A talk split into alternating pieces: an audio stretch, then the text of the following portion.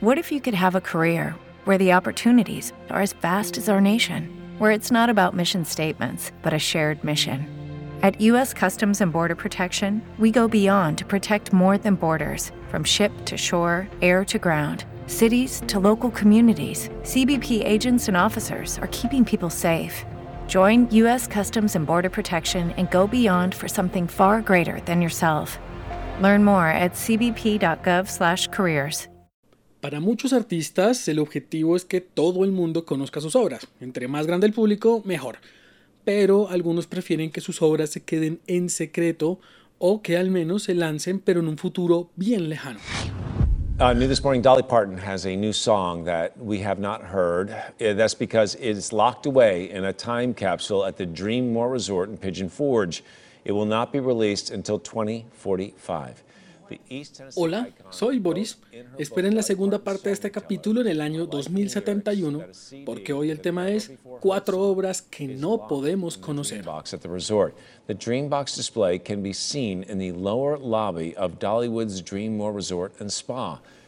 Hoy les quiero hablar de tres productos musicales y un producto cinematográfico que no vamos a poder escuchar ni tampoco ver, al menos no en el corto plazo únicamente los artistas y tal vez un puñado muy pequeño de colaboradores sabe cómo son, sabe si son buenos, si son malos.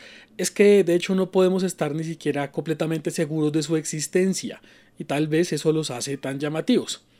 Empecemos hablando de la obra que tal vez tendremos más posibilidad de conocer y esta llega de la mano de una cantante, compositora, multiinstrumentalista, actriz, escritora, empresaria y filántropa. Dolly Parton. Dolly Parton es una de las grandes artistas del country. Esto hace que tenga una enorme fama en Estados Unidos. También tiene algo de reconocimiento internacional, hay que decirlo. Y es que ella tiene en su historial la tremenda cantidad de 65 álbumes grabados desde 1959 y hasta el momento de grabar este capítulo, porque es muy probable que de aquí en adelante siga grabando. Y aunque su discografía es bastante extensa, sus canciones más famosas son solo dos, Jolene y I Will Always Love You, que de hecho no es tan famosa por la versión de ella, sino por la versión de Whitney Houston. Pero aparte de este muy extenso trabajo musical, Dolly Parton es conocida por ser empresaria y por ser la dueña de Dollywood.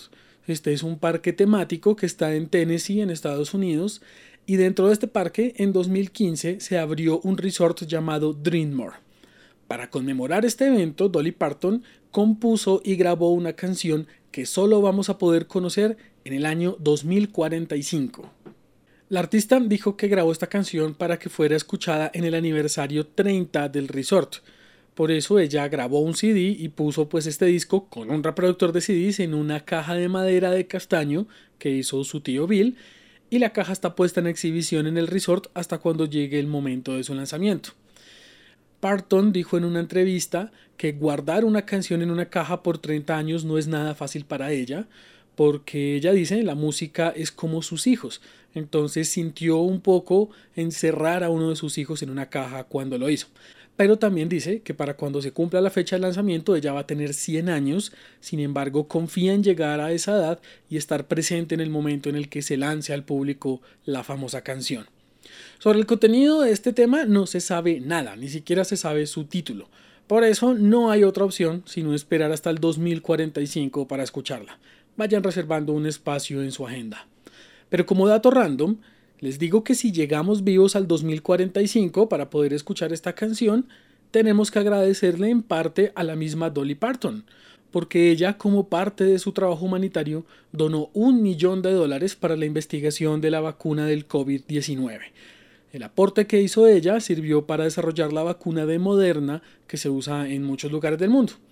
Parte también de la confianza que depositó en los investigadores es que ella fue la primera persona vacunada con este esperanzador biológico el 2 de marzo de 2021.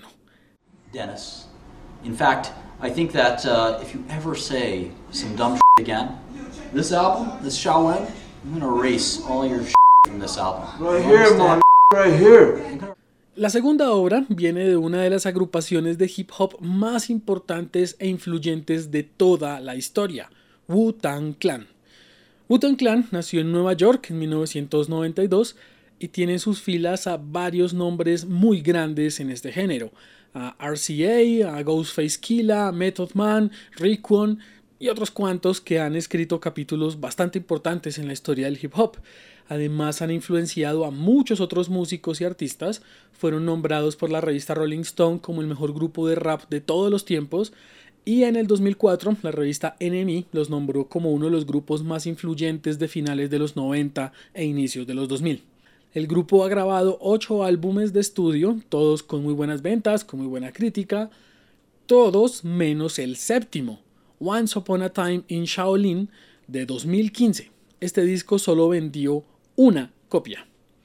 Resulta que a inicios de los 2000 la piratería le estaba dando un golpe durísimo a la industria musical y según RCA, el coproductor del disco, la música había perdido prácticamente todo su valor al pasar a ser un simple archivo digital que se podía bajar gratis de internet. Y aquí fue cuando el grupo tuvo la idea de hacer un disco basándose en las obras de arte del Renacimiento. Estas obras que valen millones de dólares debido pues a su nivel de detalle, a su calidad, pero principalmente a su exclusividad. Son muy pocas piezas y están en manos de muy pocas personas. Once Upon a Time in Shaolin se empezó entonces a grabar en secreto a finales de los 2000. El productor fue el neerlandés marroquí Silva Rings y el grupo grabó la mayoría de las canciones en Nueva York, pero toda la producción se hizo en Marruecos y además de contar con todos los miembros de Wu-Tang Clan, cuenta también con la participación del rapero Redman, de la cantante Cher, de la actriz Caris Van Houten, que hace de Melisandre en Game of Thrones, y por algún motivo también colaboran algunos jugadores del Barcelona. El álbum consiste en dos CDs que están guardados en una caja de plata con incrustaciones de joyas, tiene un sello de cera con el logo del grupo y una llave para abrir la caja. El álbum lo terminaron y se guardó en una bóveda en el Hotel Royal Mansour en Marrakech, en Marruecos, en 2014. Y en marzo de 2015 se presentó a un muy exclusivo grupo de 150 coleccionistas, de vendedores y críticos de arte de Nueva York. Y en ese momento se hizo la única muestra pública de las canciones. Si es que con 150 personas se puede considerar que fue pública. Sin embargo, solo se presentaron 13 minutos del álbum. Ese mismo 2015 el disco salió a subasta a través de la plataforma Paddle pero el comprador del disco tenía que cumplir con una cláusula legal que le impide que la música pueda ser explotada como It is Ryan here and I have a question for you. What do you do when you win? Like are you a fist pumper? A woohooer, a hand clapper, a high fiver. I kind of like the high five, but if you want to hone in on those winning moves, check out Chumba Casino. At ChumbaCasino.com, choose from hundreds of social casino style games for your chance to redeem serious cash prizes. There are new game releases weekly, plus free daily bonuses. So don't wait. Start having the most fun ever at ChumbaCasino.com. No purchase necessary. BGW. Void were prohibited by law. See terms and conditions. 18 plus. Especialmente por 88 años, es decir, hasta el año 2103. El 3 de mayo de 2015 se anunció que había un comprador del álbum, se inició todo el proceso de compra, el 26 de agosto se terminó este proceso y el 9 de diciembre la revista Bloomberg identificó al comprador. Fue nada más y nada menos que Martin Shkreli, que había pagado 2 millones de dólares por él, la obra musical más cara hasta ese momento. Pero resulta que este personaje, Martin Shkreli, era el CEO de una farmacéutica que disparó los precios de una medicina, de la pirimetamina. Es una medicina que se usa para tratar la malaria y la toxoplasmosis en pacientes inmunocomprometidos, como por ejemplo los portadores del VIH. Resulta que este tipo compró los derechos de esta medicina y subió el precio de cada dosis de 13 dólares a 750, un aumento del 5.500%. Y este tipo pues claramente se convirtió en una de las personas más odiadas en todo el mundo y también se convirtió en la mira de las autoridades de Estados Unidos que encontraron que había cometido fraude en las acciones de su empresa. Este tipo Shkreli dijo que quería destruir el disco, luego se arrepintió y dijo que lo quería dejar en un lugar remoto, prácticamente inaccesible, para que la gente que quisiera escucharlo tuviera que hacer toda una travesía, todo un viaje espiritual para lograrlo. Luego dijo que lo iba a liberar si Donald Trump ganaba la presidencia de Estados Unidos, cosa que todos sabemos que se ocurrió, pero Shkreli se arrepintió y solo compartió algunos fragmentos del disco. Luego, en 2017, intentó venderlo a través de eBay, le estaban ofreciendo más de un millón de dólares, pero antes de que se completara la subasta, el Departamento de Justicia confiscó el álbum como parte de sus bienes y el 27 de julio de 2021 se anunció que el disco había sido subastado y que el comprador fue un negociante de criptomonedas y de NFTs que había pagado 4 millones de dólares por Once Upon a Time in Shaolin.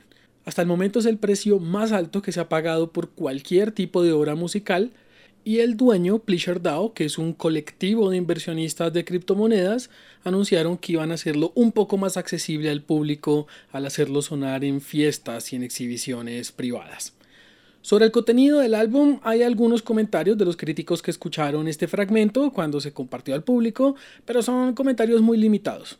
Entonces, si ustedes son fanáticos de Wu-Tang Clan, por el momento solo hay dos opciones para oír el álbum completo. Esperar hasta el año 2103 o ser amigo de esta gente de Pleasure DAO y esperar a que ellos los inviten a escucharlo. In 2015, I, John Malkovich, shot a film which will be held for 100 years.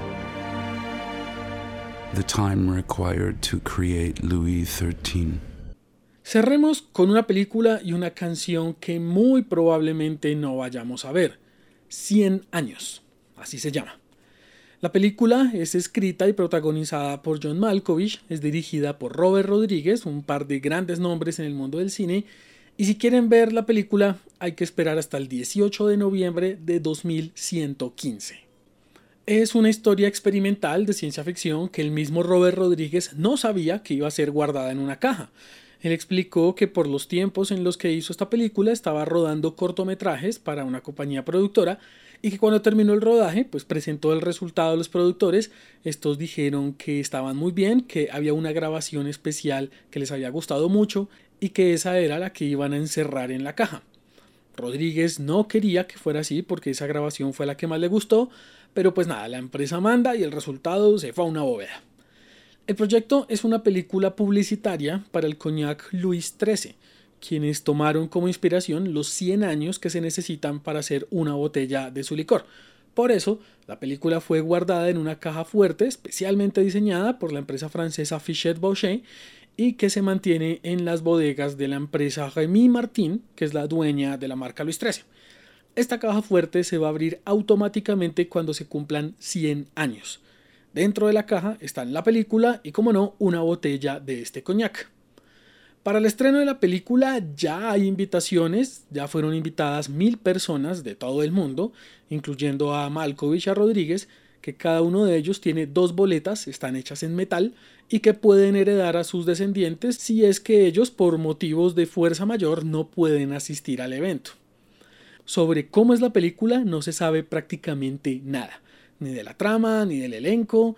De los actores solo se conoce el nombre de tres, John Malkovich, Shuya Yang y Marcos Aror. Todo el resto de detalles se mantienen en absoluto secreto. Lo único que se sabe viene de tres pequeños trailers que se publicaron en 2015, llamados Retro, Nature y Future, que muestran la misma escena en tres ambientes diferentes. Los videos los pueden encontrar en YouTube para que se creen ustedes su propia idea de la película. Entonces, si el 18 de noviembre de 2115 van a ver esta película, 100 años, pues ya estando allá, aguántense un par de añitos más, hasta el 2117, porque este año otra producción de Luis XIII se estrenará. Esta vez va a ser una canción hecha por Pharrell Williams que trata sobre problemas ambientales y sobre lo impredecible del futuro. Esta canción la grabó Pharrell Williams y la presentó ante una audiencia de 100 personas en Shanghai, en China, en el 2017, y la canción fue grabada en un disco de arcilla que fue sacada del suelo de la región de Cognac, en Francia. Después de ser presentada la canción por una única ocasión, el disco fue guardado en otra caja fuerte, pero esta tiene una característica bastante particular, ya que esta caja permite el ingreso de agua en caso de que la marea llegue hasta la bodega por culpa de los problemas climáticos o del calentamiento global. En ese momento el agua va a disolver el disco y la canción nunca jamás va a poder ser escuchada. Imagine the future.